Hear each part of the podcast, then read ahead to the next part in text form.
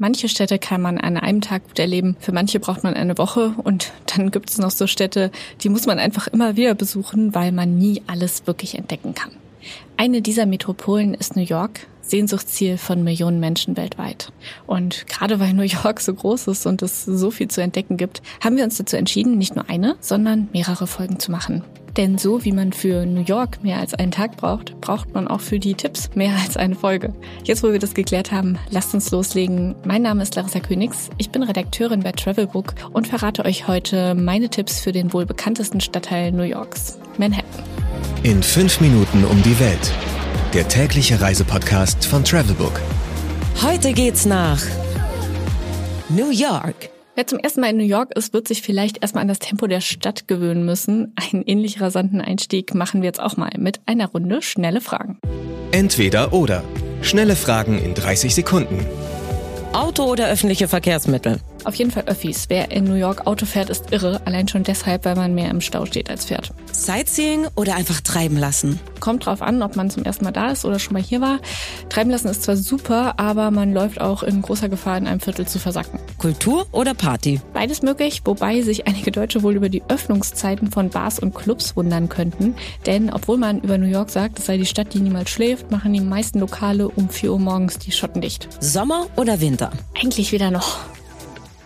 Weder noch, weil man eigentlich sagt, dass New York im Frühling oder Herbst am schönsten ist, weil die Temperaturen da am gemäßigsten sind. Aber ich war sowohl im Hochsommer als auch im Januar schon in New York und fand beides super. Also mein ganz persönliches Fazit, New York geht immer. Highlights, Lowlights, Must-Sees. Die Travelbook-Tipps. Was ist ein Highlight? Also Highlight gibt's in Manhattan ohne Ende. Das Empire State Building, das MoMA, das Metropolitan Museum, natürlich der unvermeidliche Central Park, absolutes Highlight, die New York Public Library, der Times Square, am besten bei Nacht. Ich könnte diese Liste beliebig lang fortführen, aber wer nach dem Highlight unter den Highlights sucht, dem kann ich nur empfehlen, sich ein Musical am Broadway anzusehen. Das ist für Musical-Fans etwas wirklich Außergewöhnliches. Was ist total überschätzt? Ihr habt sie vielleicht gerade in der Liste der Sehenswürdigkeiten vermisst, die Freiheitsstatue.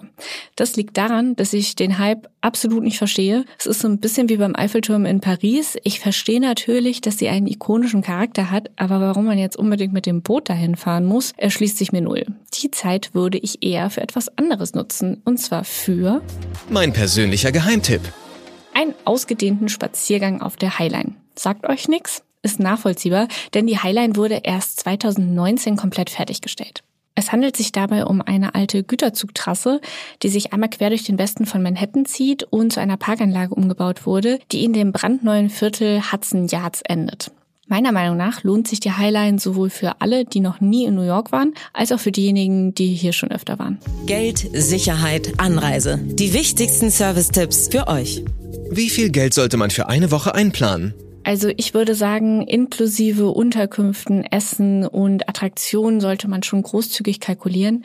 So um die 1000 Dollar pro Person pro Woche sind meiner Meinung nach dafür ein sinnvolles Budget.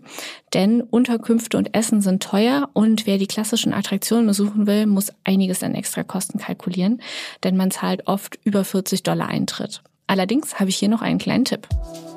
Do's and Don'ts. Du, einen New York City Pass kaufen. Also zumindest dann, wenn man das erste Mal in New York ist und ja die ganzen Klassiker in Manhattan abarbeiten möchte. Wie bereits erwähnt, sind die Eintritte zu Attraktionen wie etwa dem Empire State Building recht kostspielig. Mit dem New York City Pass spart man im Schnitt aber 40 Prozent beim Eintritt.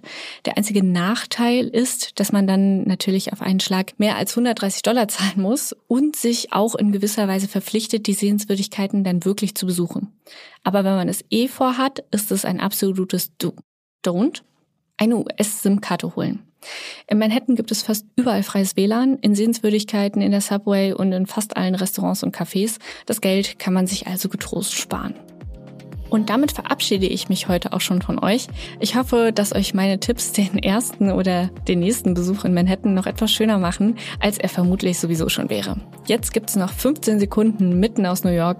Mein Name ist Larissa Königs und ich sage bye bye, bis zum nächsten Mal. 15 Sekunden Auszeit.